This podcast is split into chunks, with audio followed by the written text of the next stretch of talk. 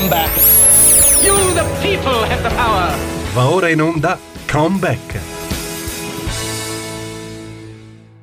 Buongiorno, ben trovati su Comeback, il nostro appuntamento settimanale dedicato alla politica americana. Un buongiorno da Stefano Graziosi. Um, gli Stati Uniti tornano a dividersi su una questione eh, annosa che è quella eh, dell'aborto. La settimana scorsa, infatti, la Corte Suprema eh, americana ha ospitato ospitato eh, il eh, dibattimento eh, su un caso particolarmente rilevante che è quello che appunto riguarda una legge approvata nello stato del Mississippi eh, lo scorso 2018. Um, si tratta tratta di eh, una legge che vieta fondamentalmente in quasi tutti i casi eh, l'interruzione di eh, gravidanza dopo le 15 settimane di gestazione. Contro questa legge ha fatto ricorso una clinica eh, dello Stato, cioè presente nello Stato del Mississippi, ehm, ci sono già stati due pronunciamenti in corti eh, federali inferiori che hanno dato torto allo Stato del Mississippi, il quale ha fatto a sua volta ricorso alla Corte Suprema. Corte Suprema che ha accettato di eh, discutere il caso, di valutare appunto questo caso lo scorso maggio, quindi vi dicevo la scorsa settimana si è tenuto il dibattimento e la sentenza definitiva eh, sulla costituzionalità eh, della legge del Mississippi è eh, attesa non prima del prossimo giugno, quindi bisognerà attendere eh, ancora svariati mesi però, però, ci sono alcuni segnali molto importanti, significativi che eh, vanno sottolineati, ma soprattutto il dibattito eh, pubblico eh, americano si è già eh, infiammato, si sta già eh, notevolmente eh, infiammando. che cosa quindi sta succedendo? Perché questo caso è così importante e per quale ragione l'opinione pubblica si è divisa in modo così eh, poderoso. Beh, allora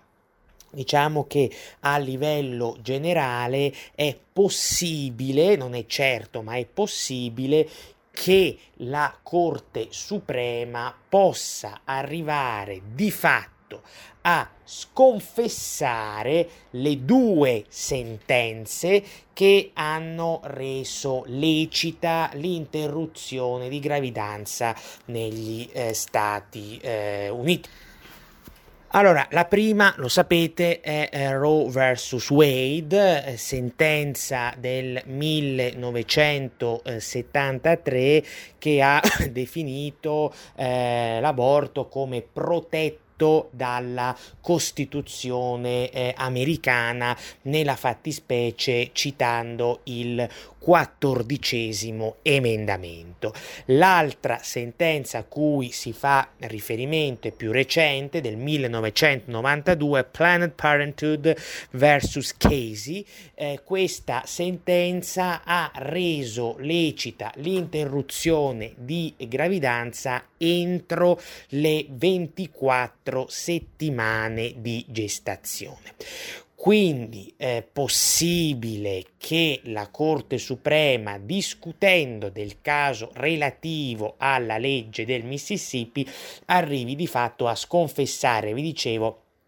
questi due, eh, questi due precedenti, il che se, avve- se, avvenisse in maniera effettiva e completa, eh, diciamo, diciamo, fondamentalmente si avrebbe come scenario quello eh, in base a cui il il tema, o meglio le, le decisioni in materia di interruzione di gravidanza tornerebbero competenza esclusiva dei singoli stati, come nei fatti avveniva prima del 1973. Nel suo ricorso lo Stato del Mississippi sostiene che nei fatti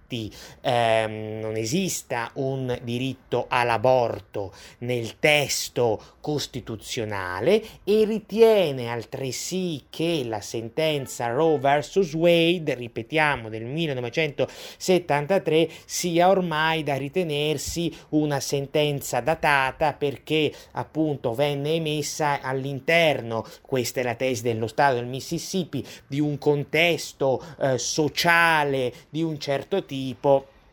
che adesso appunto eh, non vi sarebbe più. La clinica replica sostenendo invece che eh, l'aborto eh, sarebbe a sua volta un elemento garantito, comunque troverebbe le sue garanzie all'interno del testo costituzionale e eh, in questa sua, diciamo, in questo eh, sua battaglia la clinica ha anche incassato, se così possiamo dire, l'appoggio del Dipartimento di Giustizia che infatti è intervenuto anche eh, durante il eh, dibattimento che si è eh, tenuto la, la, scorsa, eh, la, scorsa, settimana. Quindi eh, bisogna poi capire eh, come si evolverà la questione. Um, dal punto di vista tecnico il tema vero per i giudici sarà valutare la questione del precedente, se sia o meno possibile sconfessare appunto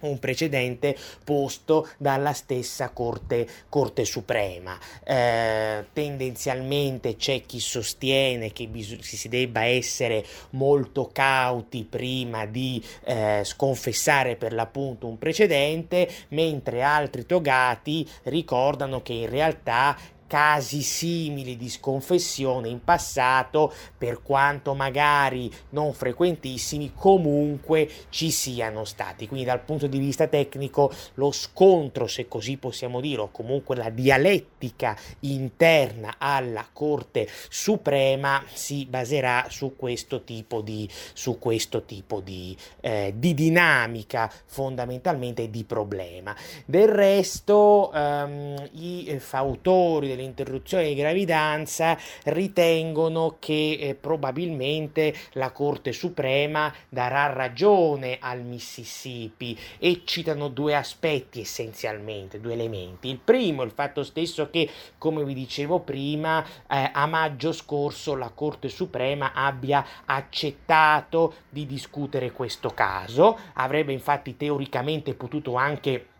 rifiutarsi di farlo quindi vuol dire che almeno quattro giudici su nove si sono detti favorevoli a trattare la questione, a valutare il ricorso dello Stato del Mississippi. Questo, secondo i fautori dell'interruzione di gravidanza, sarebbe come dire un segnale del fatto che la Corte Suprema sia aperta a dare ragione appunto al Mississippi e a sconfessare Roe vs. Wade e Planned Parenthood vs. Casey.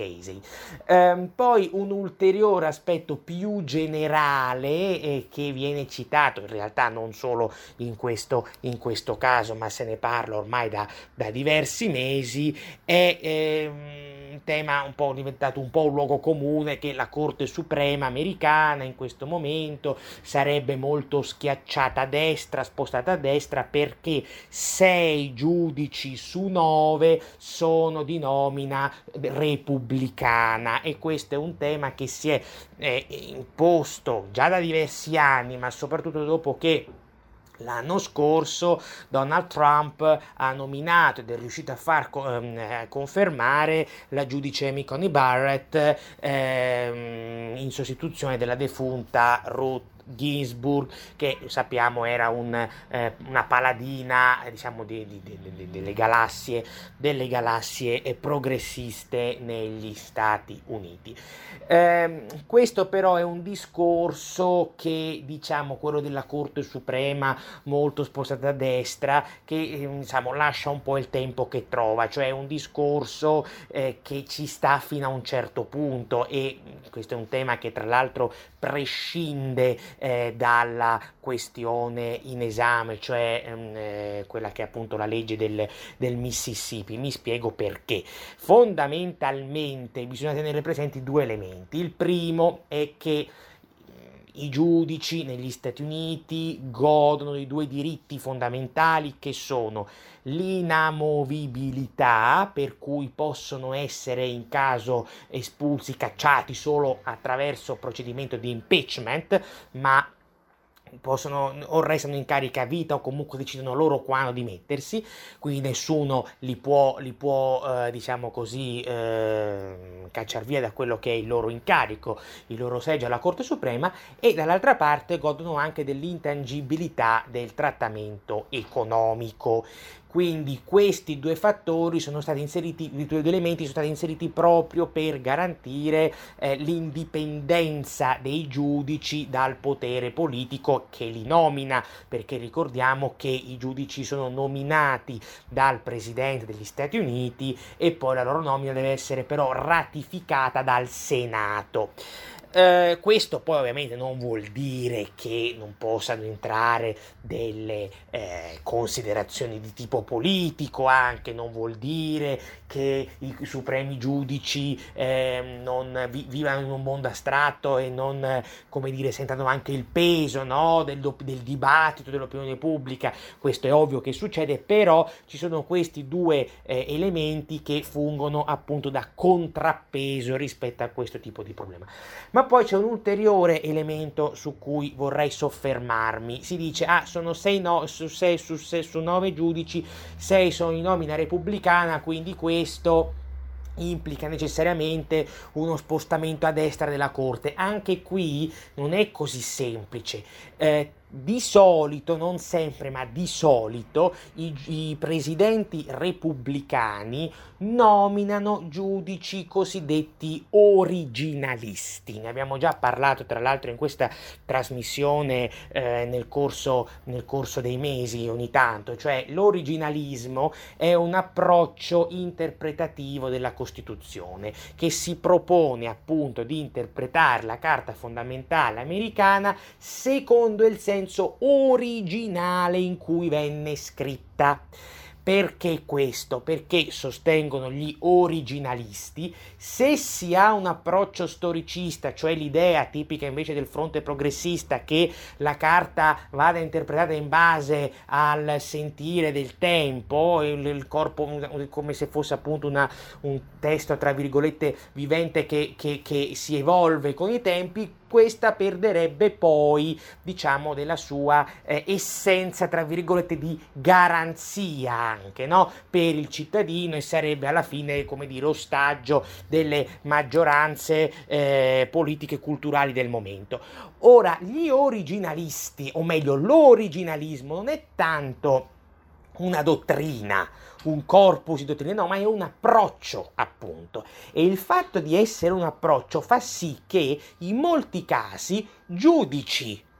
originalisti la pensino in modo opposto o comunque differente su determinate questioni. Faccio un esempio, eh, fu fatto uno studio nel 2019 eh, sul grado di accordo tra i vari giudici all'interno della Corte Suprema di, eh, di allora. E questo studio dimostrò, anzi mostrò, che mentre i giudici togati di nomina democratica eh, quasi al 100% mostravano accordo, eh, quindi su un variegato numero di questioni, mi pare addirittura il 96%, 96% se non ricordo male, i due giudici che erano stati invece fino ad allora nominati da Trump, che erano appunto, che sono Neil Gorsuch e ehm, Brett Kavanaugh, la Barrett ancora non era stata nominata perché appunto lei fu nominata nel, nel 2020, ebbene tra loro due il grado di accordo era del 70%, non del 96%, quindi significativamente meno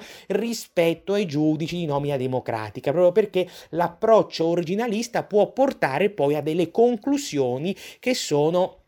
molto diverse tra loro. Poi vedremo che cosa accadrà a giugno nel caso specifico della legge del Mississippi, però a livello generale, a livello generale bisogna fare attenzione perché il fatto che ci sia un elevato numero di giudici originalisti in questo momento nella Corte Suprema non è detto, non è detto che venga appunto a crearsi il fronte compatto di destra o dei conservatori o dei, o dei repubblicani, fermo restando che al di là poi dell'originalismo spesso accade che spesso comunque non di rado accade che giudici nominati da un presidente di un determinato colore politico possano poi in realtà emettere sentenze e pareri in contraddizione con quello stesso presidente o con il partito a cui questo giudice si suppone, si suppone debba appartenere. Caso di John Roberts, che è l'attuale eh, eh, giudice capo della Corte Suprema, che più di una volta ha irritato lui nominato da George W. Bush, quindi da un presidente presidente repubblicano, ma ha più volte emesso pareri e sentenze in contraddizione con quelli che erano desiderati del partito repubblicano stesso.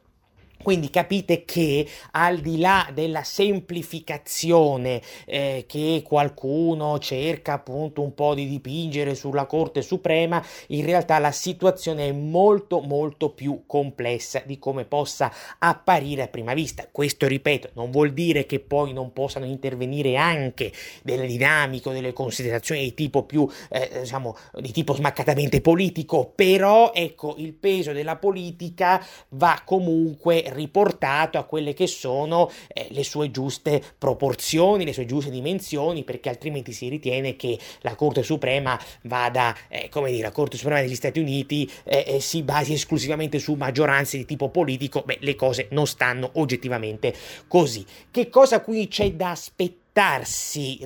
per quanto riguarda la legge del Mississippi? Ma gli scenari eh, possibili sono oggettivamente tre. Il primo è che eh, la legge venga eh, ipso facto bocciata dalla, da, dalla, Corte Suprema e questo onestamente è abbastanza, è abbastanza improbabile per quanto, per quanto credo, così come è possibile dall'altra parte che la legge eh, venga invece, eh, diciamo così, appunto, eh, salvata dalla Corte Suprema e che addirittura la Corte Suprema quindi vada esplicitamente a sconfessare i due precedenti sentenza, delle sentenze Roe e Casey. Poi c'è una terza possibilità intermedia che secondo me ad oggi, ad oggi è quella più eh, plausibile, più probabile, ma chissà cosa accadrà poi nei prossimi prossimi mesi è che magari la Corte non eh, sconfessi esplicitamente le due sentenze di cui parlavamo prima, ma che aggiorni o comunque cambi lo standard di riferimento sulle settimane di, di gestazione. Quindi è possibile che riduca da 24 appunto a un numero minore che potrebbero essere eh, appunto le 15 eh, delle, delle, che la legge del Mississippi eh, prescrive. Quindi più io credo che ci sarà una, un soluzioni di questo tipo, ma non è detto e vedremo appunto come la questione si si evolverà. Certo è che eh, il tema dell'aborto è un tema che eh, continua ad avere una forte, a suscitare un fortissimo interesse negli Stati Uniti. La legge del Mississippi, lo sapete, non è l'unica, non è l'unica che in questo momento è al centro del dibattito pubblico. C'è anche la legge del Texas, di cui dovrebbe occuparsi la stessa Corte Suprema. La legge del Texas parla eh, di un divieto a sei settimane ormai gestazione, ma la specificità della legge del Texas è una specificità tecnica. La legge del Texas è stata approvata ehm, eh, pochi mesi fa, quindi è più recente della legge del Mississippi, cioè la legge del Texas dà la possibilità di effettuare denunce di eventuali violazioni direttamente ai privati cittadini e questo secondo diversi eh, esperti tecnici, alcuni dei quali critici, sarebbe una sorta di escamotage per cercare di eh, aggirare proprio la sentenza Roe vs. Wade, quindi poi vedremo quali saranno i pronunciamenti relativi invece alla, alla legge del Texas nello, nello specifico. L'impatto politico della questione è ovvio, soprattutto adesso che ci si sta avviando ormai verso la campagna elettorale per le elezioni di metà mandato che si terranno tra meno di un anno, cioè a novembre del 2022. Eh, già eh, insomma, i vari esponenti politici si sono espressi in maniera esplicita ehm, su quanto sta accadendo. Poi c'è sempre il tema, questo molto interessante, del rapporto tra Joe Biden e la conferenza episcopale eh, degli Stati Uniti, che ricordiamo che Joe Biden è il secondo presidente cattolico della storia americana, ma che ha anche, diciamo così, da quando è entrato alla Casa Bianca, portato avanti una linea fortemente abortista e, come vi dicevo prima, ha eh, schierato il Dipartimento di Giustizia ehm, contro la legge del Mississippi in esame alla Corte Suprema. Quindi è possibile che questo tema, questa legge, il dibattimento, comunque diciamo le vicende che accompagnano e accompagneranno la legge del Mississippi avranno un impatto politico anche sotto questo aspetto, e cioè nei rapporti tra lo stesso Biden e il mondo cattolico, nella fattispecie per quel che riguarda appunto la, la conferenza episcopale eh, degli, eh, degli, Stati, degli, Stati, Uniti. Eh, c'è stato appunto pochi giorni fa, eh, essa ha emesso il suo comunicato sulla coerenza eucaristica, il documento è stato meno duro di quanto inizialmente si pensasse rispetto rispetto appunto ai politici cattolici abortisti e allo stesso Biden, ma, ma c'è una parte consistente dei vescovi statunitensi che su questo tema eh, insomma, mostra forte freddezza nei confronti della Casa Bianca e quindi si tratta di eh, tensioni queste che prevedibilmente sono destinate, saranno destinate a riesplodere proprio man mano che ci avvicineremo a giugno, cioè a quella giugno-luglio, insomma ancora non è certo, però non prima di giugno, cioè quando ci sarà appunto la eh, sentenza ehm, della Corte Suprema su questo caso. Eh, farei eh, un momento di pausa, non prima tuttavia di avervi invitato ad abbonarvi eh, a RPL, potete farlo eh, sul sito www.radiorpl.it. Buongiorno, bentrovati su Comeback, il nostro appuntamento settimanale dedicato alla politica americana. Un buongiorno da Stefano Graziosi. Nella prima parte della puntata odierna ci siamo occupati del dibattito sull'aborto che è tornato a dividere eh, gli eh, Stati eh, Uniti e, e, soprattutto per quel che riguarda la eh, legge del Mississippi sull'interruzione di gravidanza rispetto a cui la Corte Suprema dovrà pronunciarsi, vedevamo, entro giugno-luglio del prossimo eh, anno. Eh, ora spostiamoci invece sul versante internazionale, lo abbiamo visto la eh, settimana eh, scorsa è riesplosa una eh, forte crisi in eh, Ucraina, o meglio al confine orientale eh, dell'Ucraina, eh, una crisi che ha riportato insomma area di burrasca eh, non solo eh, tra Kiev e Mosca, lì l'area di burrasca c'è sempre stata, almeno diciamo dal 2000 2014, ma anche tra Mosca e eh, Washington. Um, gli Stati Uniti, o meglio eh, l'intelligence americana, ha riferito la settimana scorsa, questo lo ha riportato il Washington Post in prima battuta, che eh, la Russia sarebbe pronta eh, all'inizio dell'anno prossimo a sferrare un'offensiva militare contro l'Ucraina, un'offensiva che secondo gli 007 americani conterebbe su circa 175.000 eh, soldati. Mosca dal canto suo sabato scorso ha smentito questa cosa eh, fondamentalmente quindi respingendo la tesi sia degli Stati Uniti che della stessa Ucraina perché alcuni giorni prima anche il Ministero della Difesa ucraina aveva sostenuto che eh, più o meno a gennaio Mosca avrebbe, eh, sì, Mosca avrebbe potuto eh, sferrare un'offensiva e quindi eh, attuare una invasione eh, della, della, stessa, della stessa Ucraina. Proprio nella giornata eh, di oggi, tra l'altro, si tiene il colloquio in videoconferenza tra il presidente americano Biden e il presidente russo Putin eh, per discutere di questa questione. Eh, proprio sabato è arrivata la, la notizia che eh, si tiene appunto questo secondo eh, colloquio, eh, secondo perché ricordiamoci ne è già stato uno a giugno ehm, in presenza tra l'altro ne abbiamo anche parlato in questa trasmissione, l'abbiamo seguito all'epoca ehm, che fu appunto a Ginevra questo invece, questo nuovo di oggi è un colloquio al contrario che si terrà in, in videoconferenza, però comunque è un evento importante perché il Presidente degli Stati Uniti e il Presidente della Federazione russa tornano a parlarsi direttamente per cercare di dirimere una questione molto aggrovigliata che insomma non è assolutamente di facile eh, soluzione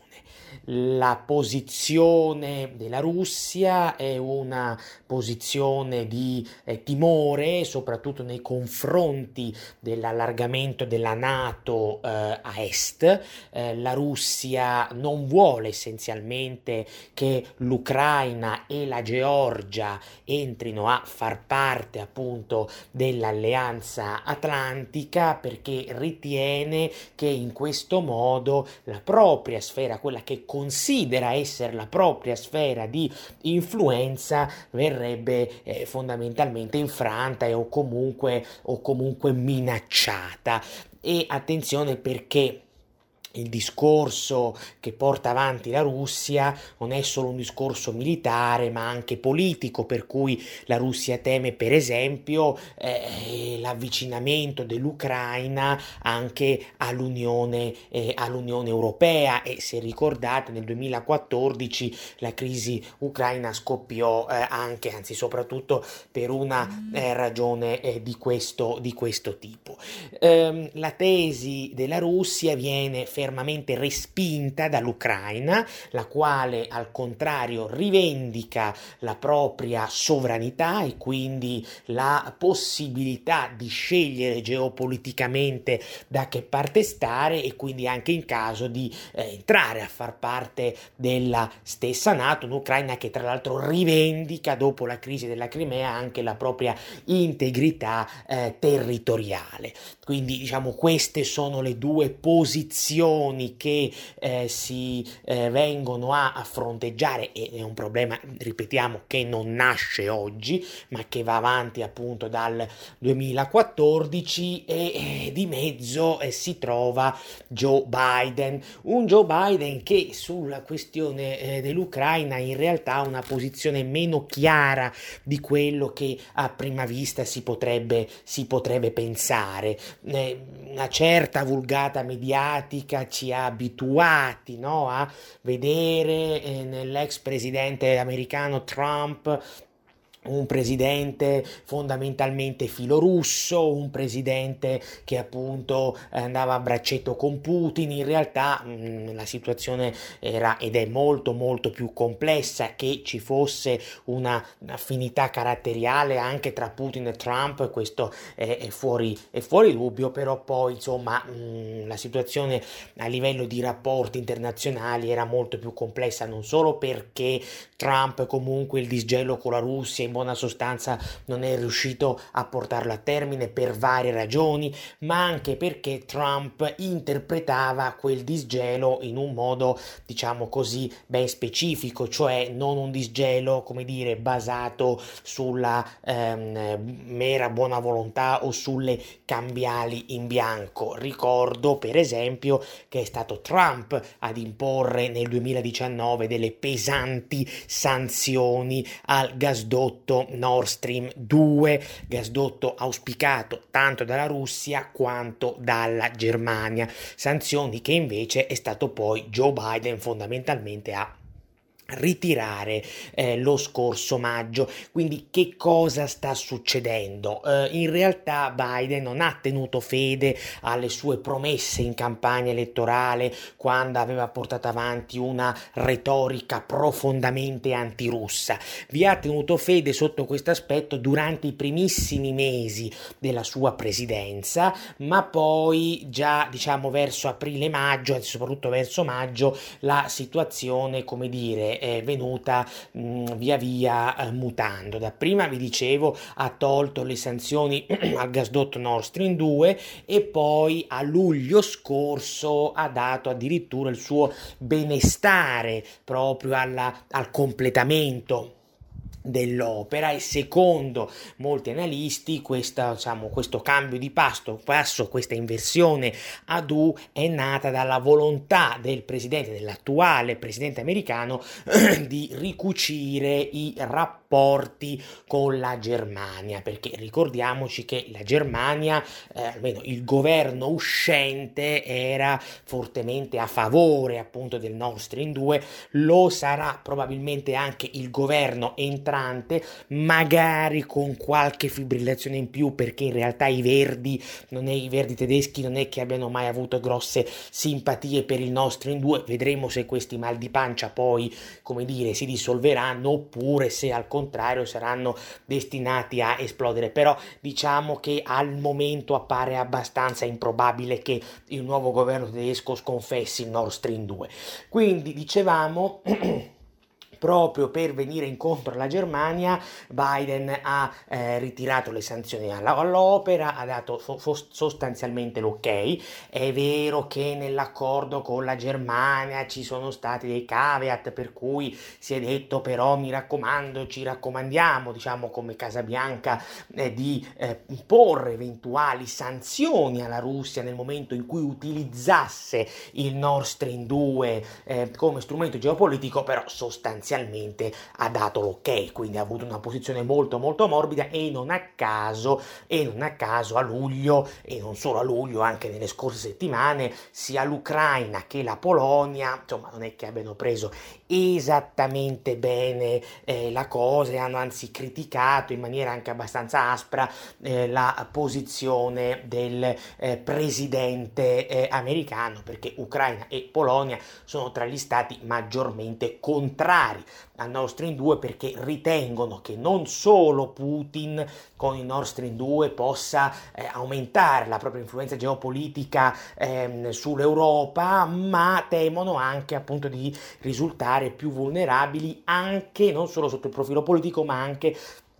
addirittura sotto quello eh, militare. Poi c'è un altro tema parallelo che riguarda proprio eh, l'eventuale inclusione Ucra- dell'Ucraina nella Nato. Anche qui Biden nel corso dei mesi scorsi, a partire soprattutto da giugno, eh, ha avuto una posizione molto ambigua, quasi restia, mi verrebbe da dire, o comunque ha tirato molto il freno a mano, lasciando intendere che poi alla fine lui tutta questa voglia di, di vedere Kiev nella Nato non è che esattamente, che esattamente ce l'abbia, quindi questo, diciamo, questo, questo atteggiamento molto cauto, ripeto, quasi restio, lascia intendere che Biden non voglia arrivare allo scontro con la Russia e probabilmente anche in questo caso lo fa perché vuole tenersi, diciamo così, buona la, la, la, la Germania, vuole evitare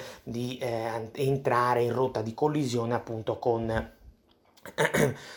con la Germania. Questo ha poi, diciamo, sia delle ricadute sotto il profilo internazionale, per cui indubbiamente l'Ucraina si sente eh, abbandonata, così come anche i rapporti tra Varsavia e Washington in questa fase sono rapporti che si stanno facendo sempre più eh, complicati. Inoltre il presidente ucraino Volodymyr Zelensky nelle scorse settimane Commissione ha chiesto esplicitamente al Congresso americano, nella fattispecie al Senato americano, di approvare delle sanzioni contro il gasdotto Nord Stream 2. Però, dicevo, tutto ciò ha anche poi delle ripercussioni a livello interno per quanto riguarda appunto gli Stati Uniti d'America, perché ci sono ampi, significativi settori del Congresso americano che sono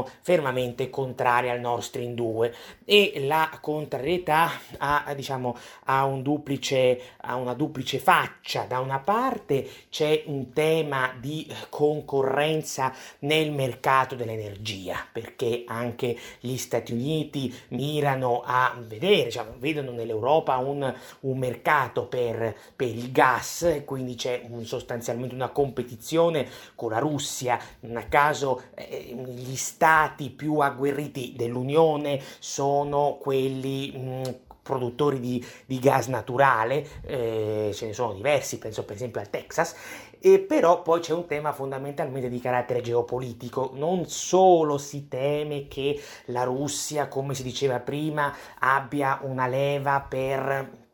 eh, avere a sua volta una, una maggiore influenza sull'Europa, sull'Europa occidentale, ma si teme soprattutto la convergenza progressiva tra la Germania e la Russia stessa. Questo è il grosso tema, per cui si teme che una sorta di, ehm, di asse eh, tra Mosca e Berlino possa poi, diciamo, creare dei grossi problemi, anche perché poi ricordiamoci pure un ulteriore elemento che non solo Mosca si è fortemente avvicinata, soprattutto nel corso dell'ultimo, dell'ultimo anno, a Pechino, ma anche i rapporti tra la Germania e la Cina sono rapporti che, insomma, tutto sommato risultano eh, relativamente saldi, soprattutto sotto il profilo eh, economico commerciale. Ed è forse un po' improbabile che il nuovo governo possa realmente portare avanti o comunque aprire ad un cambio di passo. Sì, magari ci sarà qualche diciamo operazione di maquillage politico, magari i verdi e i liberali ogni tanto faranno sentire un po' la loro voce in dissenso, ma è improbabile, almeno per il momento, attendersi un'inversione ad U eh, nei rapporti che Berlino, soprattutto sotto il profilo economico commerciale intrattiene con Pechino per cui capite bene che da questo punto di vista si rischia quasi di creare ehm, un asse tra virgolette che da Berlino va a Mosca per arrivare fino a Pechino. E questo ehm, ampi settori della politica eh, americana ehm, non è che lo che lo tollerino, anzi guardano una simile prospettiva come a un incubo. E attenzione questo non è soltanto un problema che si pongono i repubblicani, i repubblicani sono abbastanza compatti su questo fronte, anche Trump ha criticato mesi, mesi fa Biden per la sua posizione, eh, la sua marcia indietro sul Nord Stream 2, ma è un discorso questo che riguarda anche alcuni settori del Partito Democratico americano. Penso soprattutto a un potente senatore come Bob Menendez, che insomma è stato è uno che mh, mm, ha delle parole piuttosto, ha sempre avuto delle parole piuttosto eh, critiche nei confronti di Putin e che tra l'altro non ha eh, visto troppo di eh, buon occhio negli scorsi mesi questa specie di inversione che Biden ha appunto attuato nei eh, rapporti, nei rapporti con la Russia. Quindi bisognerà capire poi che cosa emergerà dal colloquio odierno tra Biden e Putin, ma per Biden la, la, la strada è molto in salita perché Biden si trova davanti a un dilemma. Se da una parte risulta troppo arrendevole nei confronti di Putin, si trova a sua volta assediato dall'Ucraina, dalla Polonia e dagli stessi repubblicani in casa e, e anche da qualche pezzo del partito, del partito Democratico. Se invece assume, mm, adotta la linea dura nei confronti di Putin e questo gli crea dei problemi su un altro versante che è appunto quello dei rapporti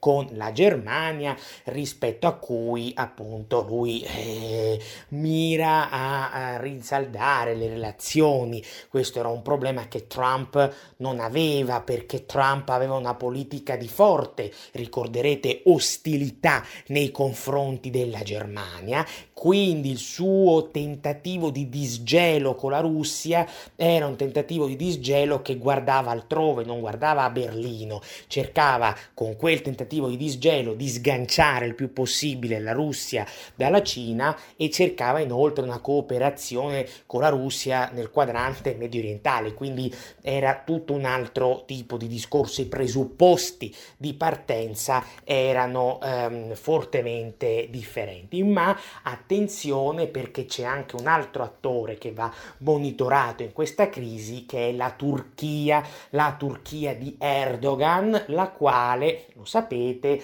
sta rifornendo eh, in maniera anche abbastanza significativa ehm, l'Ucraina di droni militari. Un fattore questo che ha significativamente eh, irritato Mosca e c'è stata una telefonata la settimana scorsa tra Putin ed Erdogan e pare che durante tale telefonata Putin appunto abbia, abbia diciamo, non proprio pro- protestato, forse non lo so, però abbia fatto presente in modo non troppo amichevole forse questo, questo problema. Il tema è molto eh, interessante perché Putin ed Erdogan si trovano su fronti opposti eh, rispetto a molti dossier, a molti fronti, però diciamo così eh, riescono, almeno finora sono riusciti a più o meno a collaborare, penso alla Siria, penso alla Libia, qui è un po' più difficile eh, che ciò riesca appunto eh, ad aver luogo perché eh, diciamo, è, una, è, una, crisi ehm, rispetto a cui eh, Mosca forse maggiormente i nervi scoperti, quindi bisognerà poi capire se le eventuali, anzi già presenti turbulenze tra eh, Erdogan e Putin avranno delle, per quanto riguarda appunto l'Ucraina, a, possano avere delle ripercussioni sugli altri fronti, sugli altri dossier, a partire dalla Libia che come Italia ovviamente ci riguarda molto da vicino. Ehm, secondo le indiscrezioni, le anticipazioni che erano state diffuse la settimana scorsa, Pare infatti che nel colloquio odierno tra Biden e Putin si parlerà anche di Libia, quindi vuol dire che in un certo senso la Libia, uno potrebbe pensare lì per dire ma che c'entra la Libia con la crisi ucraina? Ucraina c'entra perché chiama in causa direttamente il rapporto tra Turchia e Russia e voi sapete come Turchia e Russia siano due attori di fondamentale importanza in Libia perché la Turchia continua ad avere un'influenza molto forte a livello politico sulla parte occidentale del paese nordafricano, la Russia invece continua ad avere ancora una considerevole influenza sulla parte, sulla parte eh, orientale. Vedremo insomma poi come la questione si risolverà, se si risolverà, fermo restando che poi sapete tra meno di un mese in Libia ci saranno le elezioni e quindi anche questo è un elemento che è un ulteriore fattore, diciamo un'ulteriore incognita che va inserita in questo complicato eh, mosaico. Vedremo appunto come la situazione tanto in Ucraina quanto in Libia si dipanerà nelle prossime settimane. Io per oggi vi saluto e vi do appuntamento alla prossima settimana. Una buona giornata da Stefano Graziosi. Come back. Come back. Avete ascoltato Come Back.